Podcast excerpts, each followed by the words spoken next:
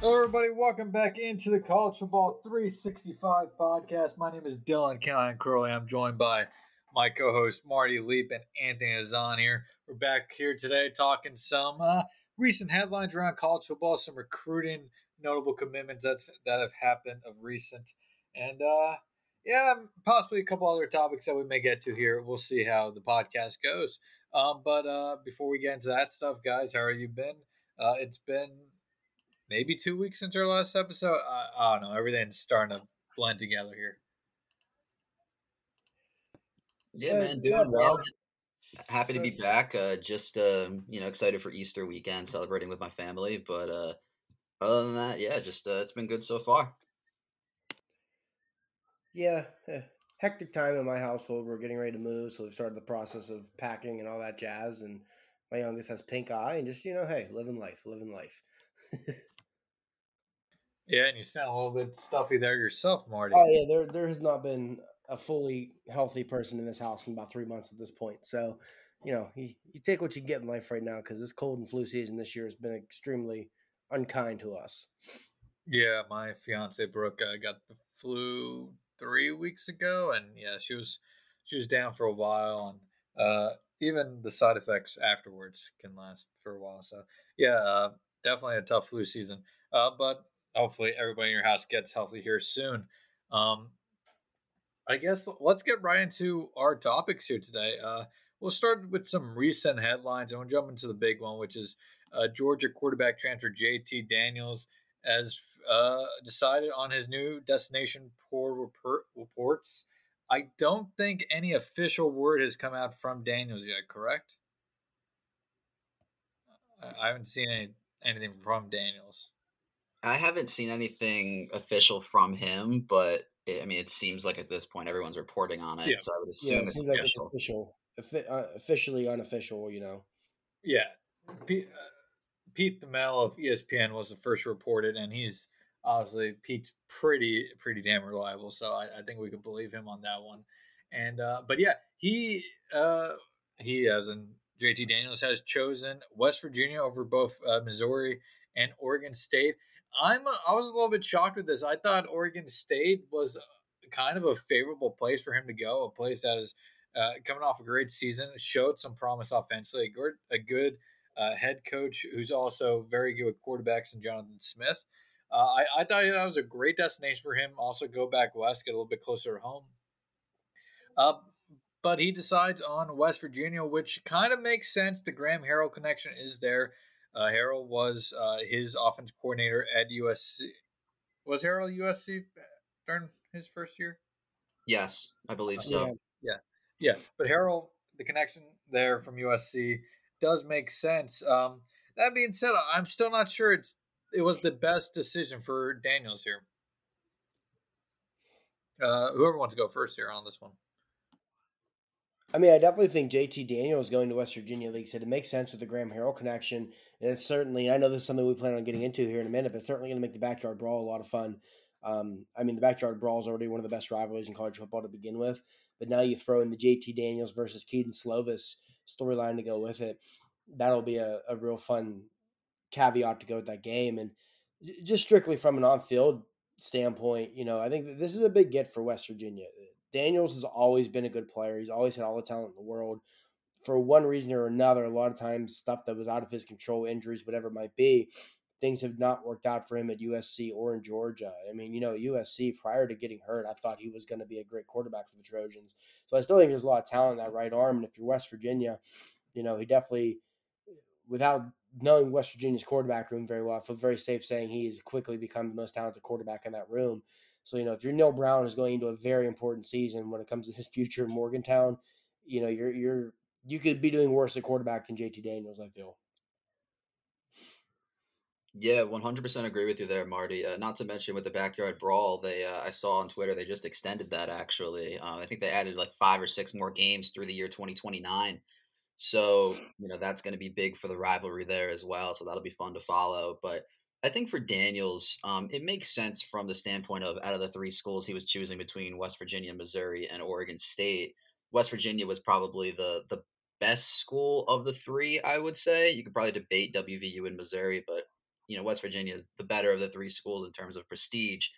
But I do agree with Dylan that I think Oregon State, just from a geography standpoint, made a lot of sense. He's from California. He'd be closer to home. It'd be, I don't know the rooms very well, but I got to imagine Oregon State's a better opportunity for him to start and probably a better system for him to be in. But I do think that, West Virginia is still a good pick for him, and it'll get him more exposure. It'll probably be really fun to watch, especially in that Pitt game. Yeah. Marty kind of touched on it. Daniel's career has been really interesting so far. I mean, when you look at the five-star status he had coming out of high school, it's kind of hard to agree to a degree not to label him as a bust because, I mean, five-star talent, if he didn't move up a class at the very end, he would have been the number one prospect in the country in his original recruiting cycle. But as Marty alluded to, injuries have kept him from reaching that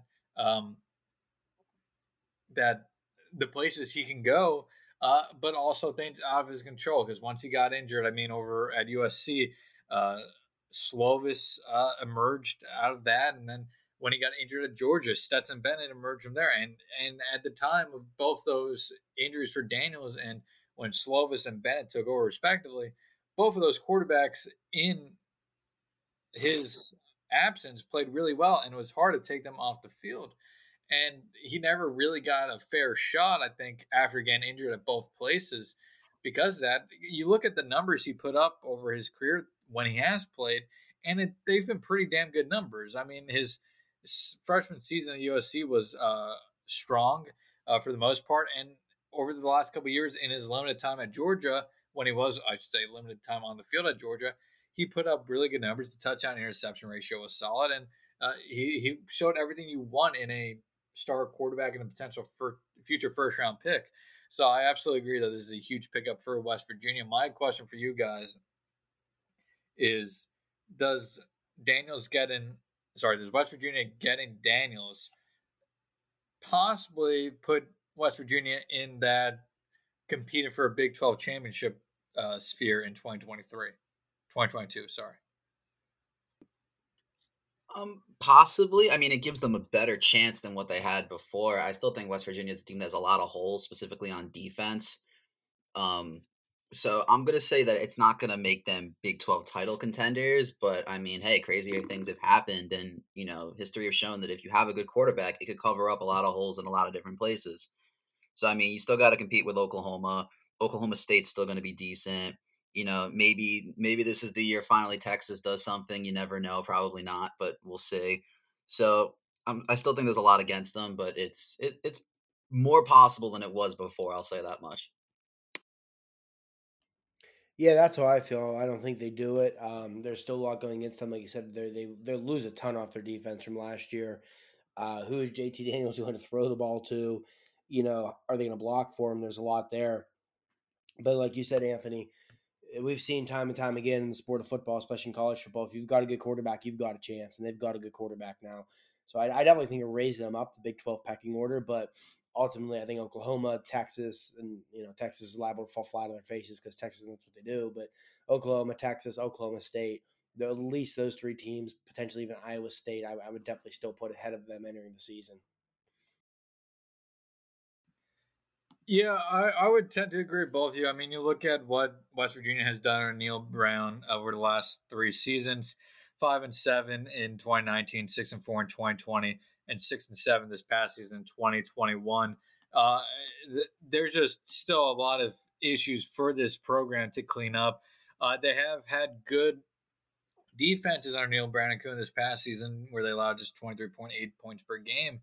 But their offense, that is the big question. Jared, I know we like to call him Doge over here because of Dogecoin, but I think it's – yeah. He was solid for West Virginia, 65.2% completion percentage over 3,000 yards, 19 touchdowns, 12 interceptions. But it is very slim pickings for – who he has options of really to go to. West Virginia had a lot of guys who were quality wide receivers or running backs, but nobody who really had that potential to break games open or to be a true game changer for them offensively. So there's a lot there to clean up, but like Marty said, when you have a elite quarterback, which I think JT Daniels is, I think JT Daniels with a good season could put himself right back into the first round territory in next year's NFL draft. Anything's possible. That being said, I just don't think West Virginia necessarily has the other pieces here, as Anthony also alluded to make a run to a Big 12 title in 2022. But, I mean, certainly they could get to 8, maybe 9 wins if everything comes together.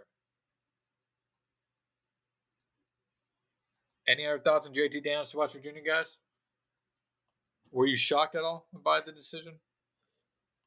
I mean, I wouldn't say shocked, especially because of the Graham Harrell connection. A little surprised. I mean, for what you guys touched on, especially the geography standpoint of it, I thought he would go to Oregon State.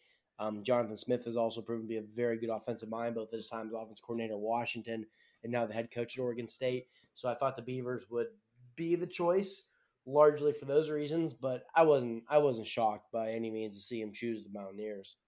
It was also his last visit. He took Oregon State in mid-March, Missouri at the end of March, and then he just visited West Virginia, I think, the weekend before he committed. So, yeah, his last visit. And as we know in recruiting, sometimes you always want to have that last visit and have the chance to have the last impression on a player. And obviously more went into it than just one visit, but it certainly paid off for West Virginia to get that last visit. Yeah, you took the words right out of my mouth, Dylan. That's exactly what I was going to say. You know, getting that last visit, I think, was huge for West Virginia, and it allowed them to, like you said, leave that last impression on him. And, you know, they were able to get JT Daniels. So, like I said, it's great for West Virginia. I think it could be good for JT Daniels as well. So we'll have to see how it goes moving forward. All right, and going off that news, something that Marty briefly talked about is the Backyard Brawl. So one part of the cool thing about JT Daniels thing, that Marty did already talk about is, we now get to see to open the season for West Virginia and Pittsburgh, JT Daniels versus Keaton Slovis, which is a really fun way, just to add a little bit more to that Backyard Brawl, which is one of the best rivalries in football. I mean, I think we all, remember, some of the truly fantastic games between these two programs. I think of 2007 off the top of my head, when I think West Virginia was number 2 in the country, Marty, and Pittsburgh upset them on a Thursday night game. Maybe it was. It was a Saturday night in Morgantown. Yeah, but I mean, Pitt came in I think 3-7.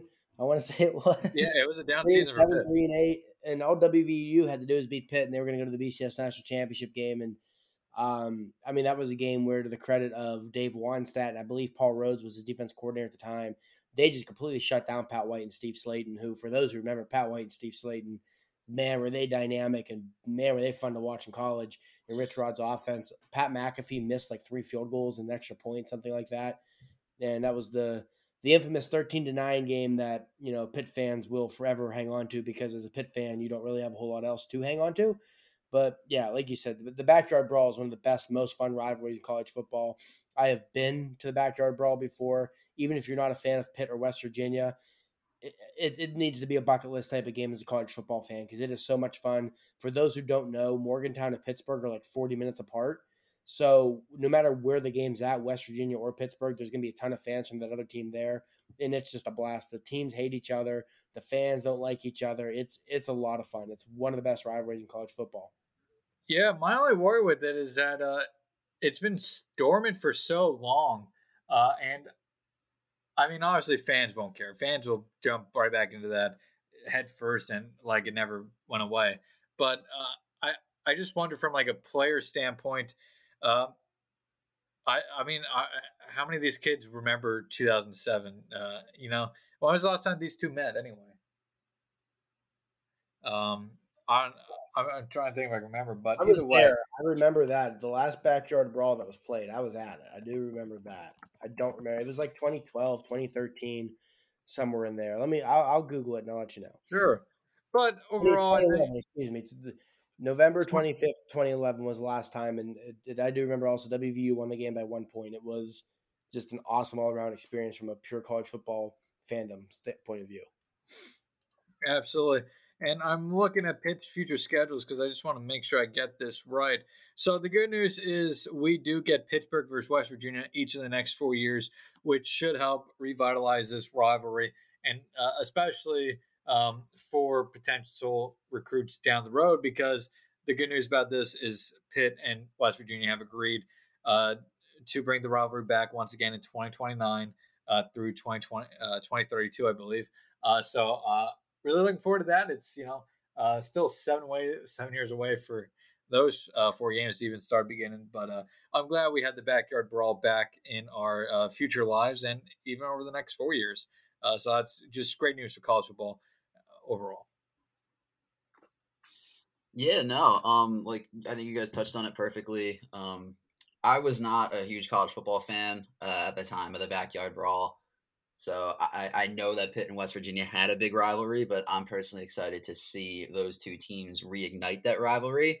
I'm not sure which rivalry is bigger between Pitt and West Virginia or Pitt and Penn State. I think you can make an argument for Pitt West Virginia just because it is closer, even though Pitt and Penn State have that in-state rivalry going. Pitt and West Virginia have the geography thing going in their direction, but.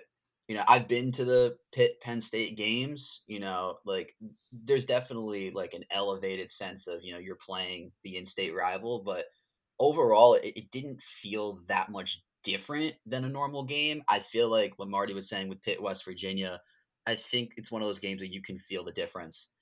And if I could get to one, I absolutely would love to, because it sounds like it would be a blast. But yeah, no, I think it's good for both teams that they're able to get this going again. And especially you add that dynamic of two quarterbacks that used to be in the same quarterback room out West. They're now playing against each other in this game. So yeah, it's going to add a little fun dynamic to it. And, hopefully for both teams, they jump right back into it. I'm sure the fans will, like you said, and it's going to be a good game to watch. Yeah, I will say I would make the argument Pitt and West Virginia is a bigger rivalry than Pitt and Penn State, largely because both sides want it badly. It's not like the Pitt and Penn State thing where a lot of people on the Penn State side don't want that game to be played. And, as a Penn State fan personally, I'd love to play Pitt every year just because I can't stand them. But I understand where Penn State comes from of being a top-tier program in the Big Ten. You want – like right now they have the home and home with Auburn, and they have a home and home with Georgia scheduled down the line. Those are the kind of home and homes you look to schedule. Pitt and West Virginia are kind of in that same tier, I feel. And I think as a result, I would agree that is a bigger rivalry than the Pitt and Penn State. Now, 20, 30 years ago would have been different, but right now I do think the Mountaineers and the Panthers are a bigger rivalry than the Panthers and any Lions are. Or we just find a way to just throw Pitt, West Virginia, and Penn State on same conference so we can get that trio back together. Penn State and West Virginia used to be big rivals back way before I was born. But I'm pretty sure they play in a couple of years, don't they? Is it 2024 or 2025? Yeah, they play in a couple years. Morgantown making friends. So yeah, that'll be a fun one too. All right. Well, we can look forward to all those future matchups if college football still exists in its current format in the future. Because here on the podcast we are very much pro NIL, but we are at the very same time very worried about the future of the game and the sustainability of the game going forward under the current NIL ways. And we're not alone. Dabo Swinney has come out against the current format. Lincoln Riley has come out against the current format. And another head coach, a very big one, threw his hat in the ring as well this week in an article with the Associated Press. Nick Saban called college football's NIL current format unsustainable. I'm just going to read the quote here. I'm trying to remember who wrote this article for the AP Press. Give me 1 second. It was Ralph Russo. But here's his quote from Saban in the article. I don't think what we're doing right now is a sustainable model. The concept name, image, and likeness was for players to be able to use their name, image, and likeness to create opportunities for themselves. That's what it was. So last year on our team, our guys probably made as much or more than anybody in the country, but that creates a situation where you can basically buy players. You can do it in recruiting. I mean, if that's what we want college football to be, I don't know. And you can also get players again the transfer portal to see if they can get more someplace else than they can get at your place. So overall, the two big takeaways from this Nick Saban quote are A, he believes the current method is unsustainable, which I agree, and B, he is worried about programs buying players by using NIL agreements. Cough, cough, Tennessee, cough, cough, Texas A&M. At least, you know, we agree that those reports are probably valid. With that, what do you guys think about this? I mean, this is a pretty big opposer to the current format in Saban. I mean, you could probably call Saban the most powerful person in college football. He's up there. More than any commissioner. So whoever wants to go first on this one. Yeah, I mean, he's not wrong. I know it's kind of funny coming from Nick Saban, because let's be honest, if Alabama needs the NIL money to land someone in that program, booster, somebody's going to find that money and they're going to get that kid. Sure, but absolutely. You know, he's not wrong with it. Like this week, James Franklin, after practice with Penn State, had media availability, and he mentioned how much it's changed things where you could out-recruit everybody in a kid's recruitment. That kid could love everything about the staff, everything about the school, and you don't get him because of NIL money. You know, a recruitment that in the past the school would have won easily, they may not win now because of this. And I think we've already started to see that happen with the transfer portal and in recruiting. You know, there's been plenty of kids in the portal. It's been reported what was most important to them, or at least what was going to be a major factor in what school they chose, was going to be an NIL deal they could find.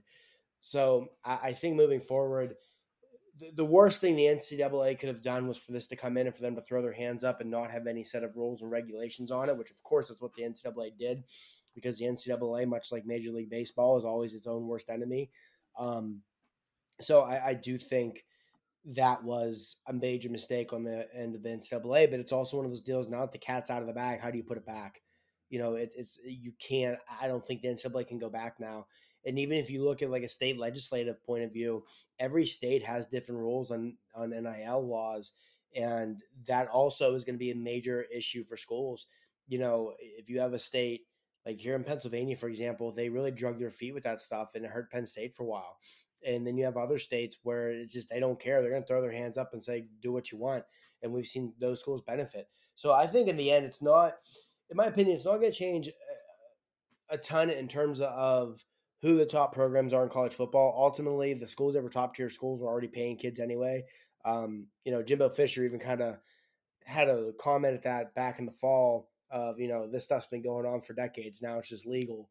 So I don't know how much changes on that front, but I do think, you know, you're going to see a program like you mentioned, Dylan, with Tennessee, where you have boosters who are willing to do whatever it takes to get that program back to national prominence. And if that means giving $8 million to a high school quarterback, then so be it. And obviously, you know, this is not good for long-term health of the NCAA. If you're not a fan of one of the top, probably like 25 to 30-ish programs in the country, you're really going to be screwed, because I think it's a question of when, not if, we see, you know, a group of 25 to 30, maybe 40 schools break off and basically start doing their own thing and form their own league away from the NCAA.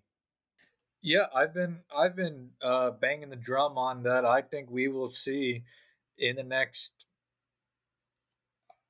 10 to 15 years, a new division of college football above FBS, where it's these mostly Power 5 programs who have the money that they can throw at every recruit in the country, and the group of five will kind of become their own division there, and then perhaps you see some FCS teams move up. I think we're going to see a complete realignment of college football divisions, divisions of college football across the country because of NIL. Interestingly enough, we haven't seen a similar impact just yet in basketball, but I mean, it'll get interesting when we start talking about basketball. But I mean, basketball is such a different sport recruiting wise than football. I mean, you have kids in basketball that go to small schools like the University of Milwaukee. I'm trying to think of which school. But there's a five-star who went to University of Milwaukee. Five stars go to St. Louis, so on and so forth. But yeah, I mean, it's a real college football is in a very dangerous spot with the current method. And the only way I think it gets fixed, and I've been saying this for a while now, is with national legislation from Congress. But I don't see them getting involved anytime soon. Yeah, I will say my favorite thing about the Saban quote, and anytime Nick Saban says anything about NIL, he's had a couple of quotes in the past year or so about it, is people think he's kind of complaining about it, or like he's venting about, you know, problems that he thinks, oh, Bama's going to fall off or whatever. Like, he's not. Like, if Nick Saban needs to use NIL to get recruits, he's going to use NIL to get recruits. Like, Nick Saban's not going to fall off. Alabama's not going to fall off because of this. Like, he's more concerned about college football as a whole as opposed to just his program. His program's going to be fine regardless. But I agree with everything that you guys said. I want to also add a point about, you know, these guys and their marketability, and why this is unsustainable, in my opinion, is because the way these kids are getting their money is skewed. These guys are only getting money if they're recruits or they're in the transfer portal. You know, if they're just players on their team, they're not, their market value is not super high unless you're the star quarterback. Like, for an example, I know you guys saw Sean Clifford just the other day announced that he is starting his own NIL company called Limitless. He's actually the first college athlete to have his own NIL company for other college athletes. And it's a very interesting concept. And like in the ESPN article, they mentioned how he made $100,000 in NIL last year, which I was blown away by. I had no idea he made that much money, which I guess shouldn't surprise me. But, and then it got into one of his first clients, Yair Brown, who is one of the star safeties for Penn State. He was saying how, you know, NIL is fairly limited, you know, for him as a player, you know, unless you go into the portal. And I think that's why it's super unsustainable. And that's what needs to be fixed. It can't just be a pay to play. You know, these kids shouldn't have to go into the portal every year to see who can pay them the most money. You know, they should be able to either get their opportunities or, but there shouldn't be that extra incentive. And I think that's where the problem is going to lie. Yeah, that's a great point, because you really haven't seen a whole lot for current players. I mean, there was the rumors of Bryce Young getting the like $2 million NIL deal for whatever it was. And, you know, you've seen this stuff with Texas's offensive linemen and the BYU walk-ons being able to have their scholarships essentially paid for by NIL donations. And, you know, like I know in Pittsburgh, they have a weekly radio spot this past season with Kenny Pickett. I'm sure he was paid for that now. But there really haven't been a lot of examples of players already on rosters benefiting from it. That's a great point, Anthony. And I agree that is something that's not going to be sustainable, and that is something that's going to have to be addressed in some fashion. I think the two things that stand out to me here are Anthony brings up Sean Clifford making $100,000, and $100,000 is well more than I make. I mean, it's well over double what I make, almost triple what I make, and that's why we're going to tend to, you know, 9-to-5 job and then having a bunch of writing jobs on the side, which is fine, good for them. But $100,000 is a shit ton of money, right? And Penn State is complaining, James Franklin is complaining that they don't have the resources to get these major NIL deals. And here's the thing. Like I said, $100,000 is a shit ton of money. So if $100,000 isn't enough for one guy, imagine the type of money we're talking about at these other programs. I mean, we know what Tennessee threw out a high school quarterback already, but imagine what some of these bigger programs are throwing at multiple players. And then that's where I think you're really going to see the problem, is because how many programs in the country can actually afford to throw multi-million-dollar NIL deals at multiple players? Maybe 5 to 10, and 10's really pushing it. I mean, that's the major point why I think it's unsustainable. Because the money we're talking about is borderline ridiculous. I agree to a point, you should play players for what they bring to your athletic department, your program, so on and so forth. But, I mean, we're talking a lot of these guys are getting over NFL minimums. And, I mean, to a degree, I'm getting to that point. Like, what are we actually doing here? Do we actually care about college football, or do we care about just making everybody happy and paying everybody?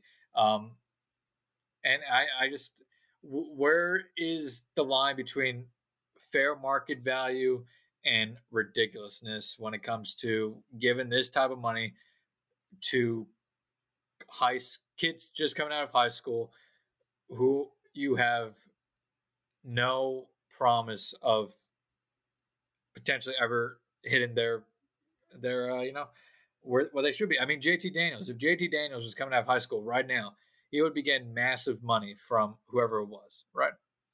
And do you think 3-4 years later, whoever gave him that massive NIL deal would be happy with the return on the investment?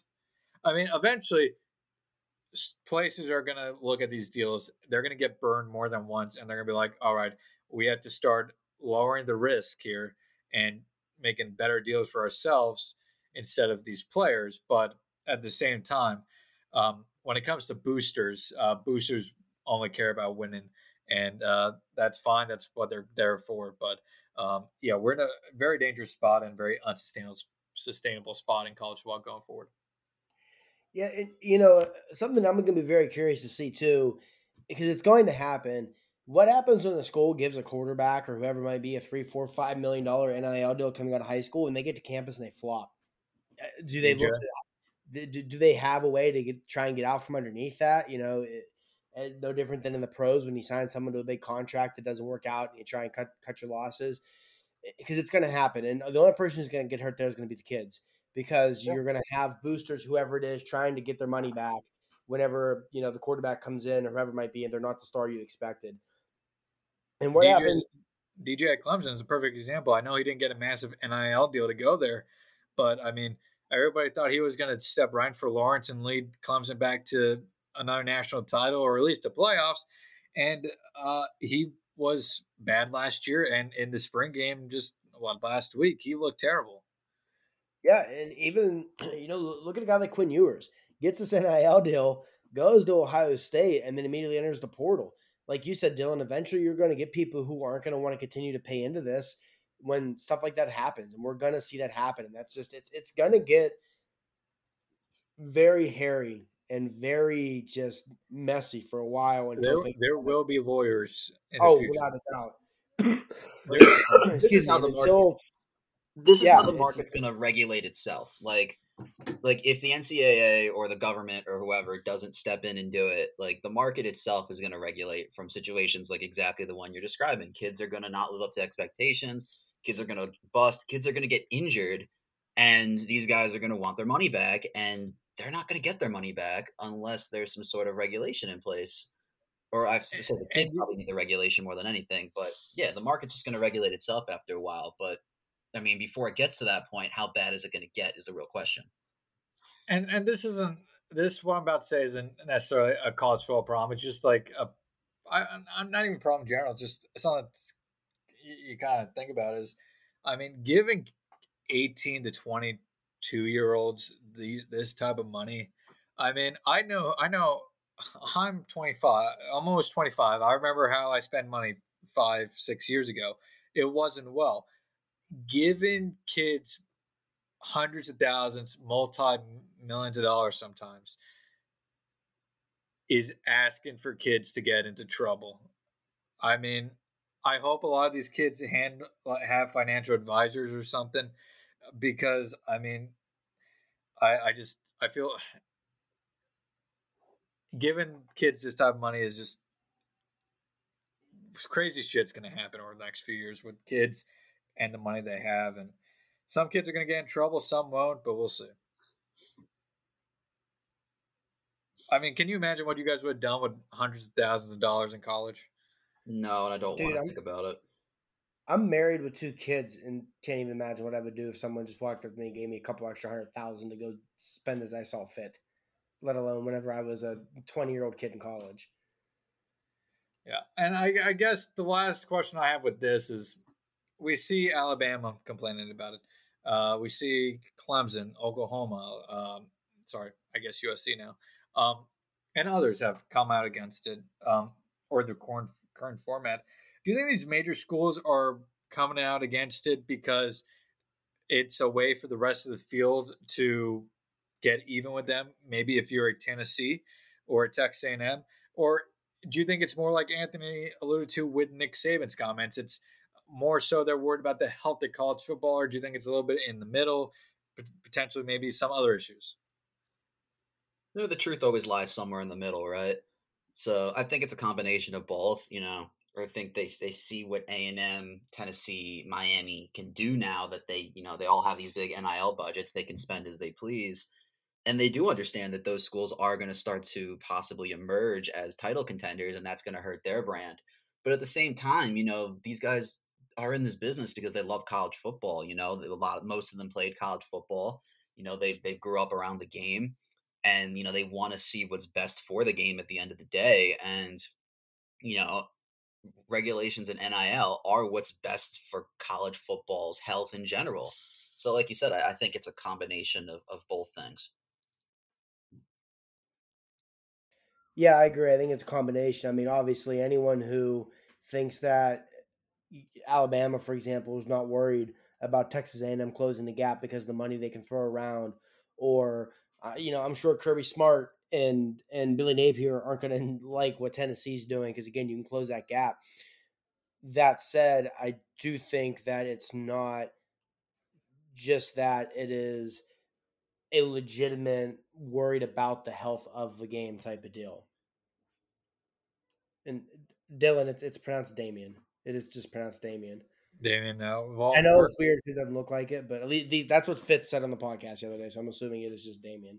All right, well, that'll lead us into our next topic, but I do agree. I think when it's said, though, that first E is supposed to, like, instead of, like you're almost supposed to more emphasis on, like, almost like Damion. No, that's not right. Damion. Yeah, it is Damion.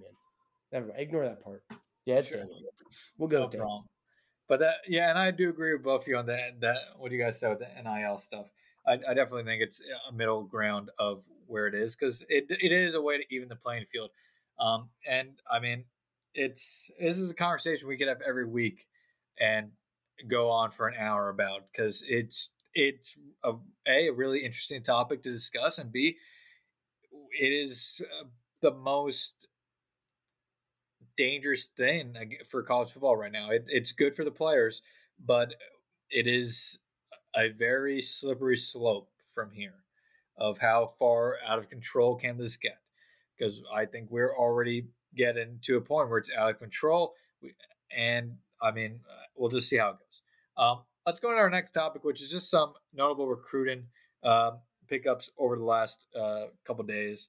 We'll start with the one Marty was just giving me a heads up on how to pronounce, because the name does look like you would want to say like Damion or something, but it's Damion Robinson, the defensive end from Maryland. He entered the transfer portal just about 2 weeks ago, maybe around there. And he committed to Penn State last week while on a visit, or right after a visit, to the Nittany Lions. A big pickup for Penn State to add another defensive lineman to that defense end to that defensive line. Especially with losing the guys they did this past offseason, including Jesse Luketa.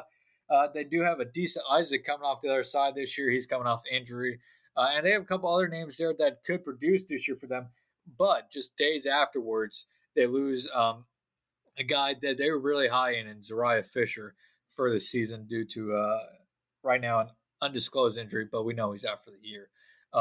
So, I mean, it was a big pickup for Penn State a couple days ago when they did pick up Robinson, and it's an even bigger pickup now.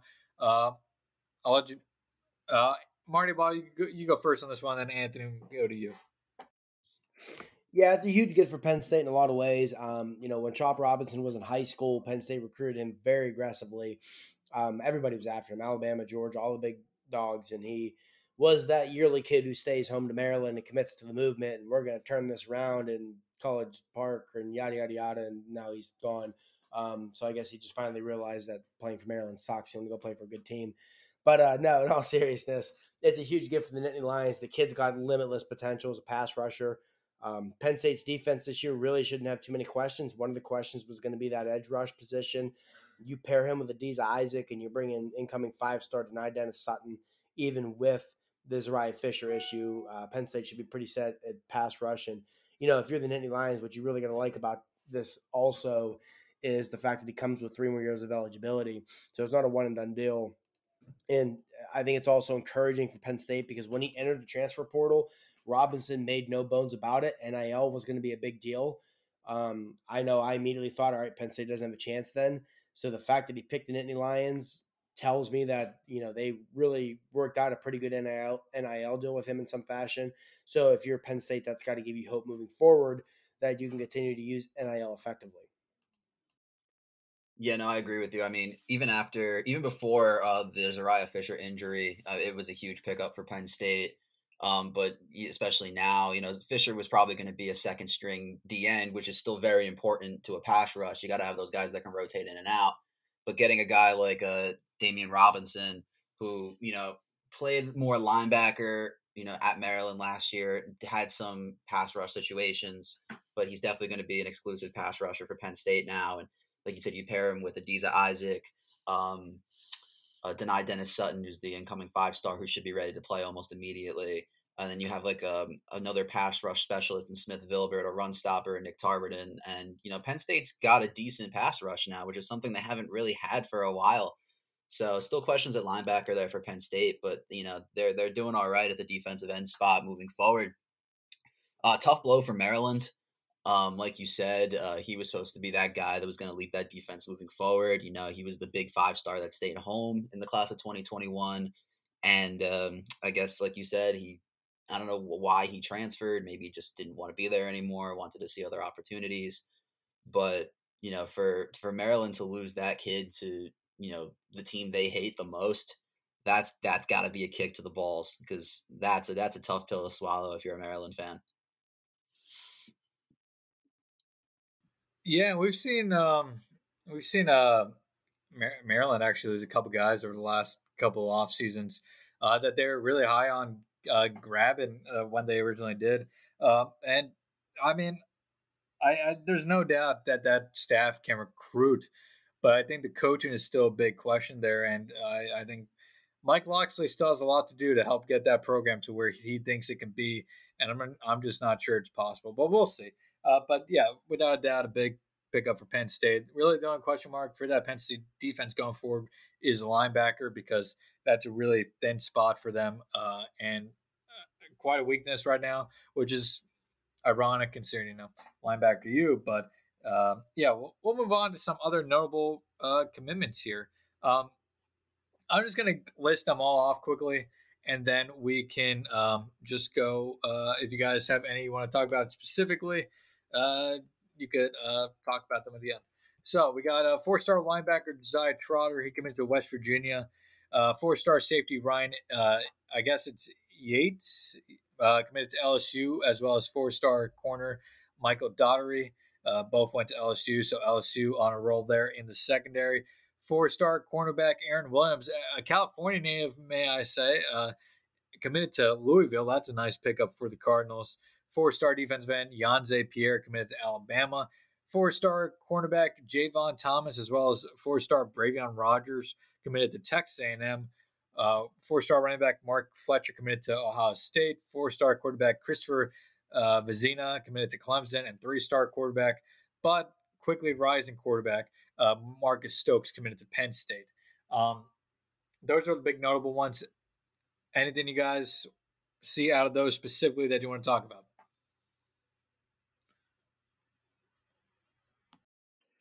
No, I mean, I think, you know, you look at it like you said, Dylan, for Louisville, that's a good get, especially for, you know, Scott Satterfield, who is definitely in an interesting position in Louisville right now and needs all the good news needs all the good news he can get. Josiah Trotter's a nice kid for West Virginia. You know, the great NFL bloodlines there in his family. And I will be curious to see with Marcus Stokes. If you watch his film, Really good quarterback. I think schools in the South and schools in Florida are going to go after him.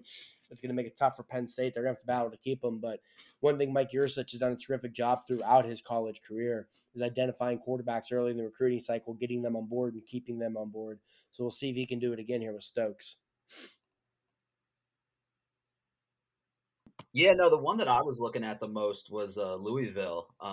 That one, you know, with Aaron Williams, that was a little bit of a surprise. But, you know, once they got that commitment from Pierce Clarkson, top 10 quarterback ranking number 140 overall out of St. John Bosco in California, a bunch of California guys have followed him to Louisville. A couple of four stars as well. Louisville right now has, you know, borderline top five class, if not a top five class at the moment, which it's early, but that's still incredibly impressive that they're able to get all these Cali kids to go to Louisville, Kentucky. And we'll have to see if they can keep all those guys in the fold moving forward. But Louisville's setting up to have a really nice class this year. Also for Clemson, want to point out Christopher Vezina, who is a top 50 player in the nation. That's a big pickup for them. Clemson to date had only had one commitment so far, and four-star wide receiver Nathaniel Joseph. So for Clemson to get their quarterback on board, especially after getting Cade Klubnik last year, to get Vezina this year, Clemson is really starting to stack quarterback classes again. So, you know, that's a huge pickup for Dabo Swinney moving forward as well. Yeah, I think you guys hit on all those really well. I guess with that, I'll just go with the American Heritage four-star running back Mark Fletcher. He was actually a running back who for a while seemed like he was either going to end up at Penn State or Miami, but he went on a visit to Ohio State just not too long ago, I think 2 or 3 weeks ago. And after that, it was all Ohio State, and the Buckeyes finished that recruitment up really quickly. So Ohio State's been just hitting home runs at running back over the last few cycles. I mean, we know about Travion Henderson, but I mean, who is the North Carolina back? They also Evan Pryor. Got that class. Yeah, Evan Pryor. They also picked up Evan Pryor in that same class, and we may have seen Evan Pryor briefly last year, but either way, we haven't seen a ton of Pryor yet. He's a stud. I mean, Ohio State is a machine at running back, and picking him up over a place like Penn State, which is also a machine at running back, it's huge for the Buckeyes. They've beat Penn State for a few running backs here over the last few cycles, which is big for them. I think that's the last one I got there. Is there anything else you guys want to talk about college football rise? I mean, it is a big time recruiting wise now. We are starting to hit a lot more visits happening. Official visits will be happening more and more in the upcoming weeks. When can official visits officially start? I'm not sure when they can officially start, but I know a lot of schools usually schedule them between May and July, if not the regular season. So that first year of the spring official visit window, I know was earlier than that, because I remember guys doing a lot of official visit for spring games. I don't believe that's the case anymore. But yeah, like you said, Anthony, I think it's somewhere first weekend of May up until I think like the first weekend of July, something like that. Because there's a 2 to 3 week dead period in the middle of July before things pick back up for the fall. As of 2019, it says April 1st is when recruits can start taking official visits. I just haven't heard much of them happening just yet. Though, let me see here. Here I found an updated schedule here. Let me quickly give it a read. So we just actually exited a quiet period in college football, which means we've now entered an evaluation period. Coaches can actually get out on the road now, which is like the first time in like 2 years they can actually do that, I'm pretty sure. Yeah, coaches haven't been able to have a spring evaluation period since the spring of 2019. Definitely. Well, that was not English, Dylan. Yeah, well, this site has a bunch of stuff all together, so I may have lied. No, it's evaluation period today, yeah. Yeah, so I mean, visits are happening. Official visits, I'm assuming, can happen now as well. So it's a big time in college football recruiting. It's going to really pick up. We saw a lot of commitments over the last week and a half or so. And I think we're going to continue seeing that here as we head into the summer months. And the summer should be really, really fun on the recruiting trail. Oh, it always is. I mean, recruiting is the thing I love the most. Obviously, like I love the actual game of college football the most, but like I love following recruiting personally. So this is always a fun time of year for me, and it's stressful depending on who you follow, but it's also really fun to track. So it's going to be an exciting summer. This is one of the first true cycles where it's been fully open, as opposed to the last two where it's been either fully closed or it's been like half open, half closed. So that's exciting as well. Yeah, and we'll obviously have the opening and all that fun camps happening in the summer as well, the Elite 11 finals and all that. So should be fun. All right, you guys have any last words, anything you want to briefly touch on before we leave today? I think we're good. All right. Marty? No, I think we're good. I think we covered a lot of stuff today. The show's always, guys. Yeah, I thought we had a great show here today, so good job, guys. I think that discussion about NIL we had was really good. And we'll obviously talk about that a ton going forward. But until we meet next time, hopefully earlier next week, we're going to try to aim these shows earlier in the week. Until next time, thank you everybody for listening. Be sure to subscribe to us on whatever platform you listen. If you listen to us on Apple or Spotify, leave a review and rating. Follow us on Facebook, Twitter, Instagram, all that fun stuff. Subscribe to the podcast. Share with your friends, family, college football fans, whoever you like. And be sure to have yourselves a great week, a great weekend. If you celebrate Easter, happy Easter. And we'll talk to you guys. We'll see you.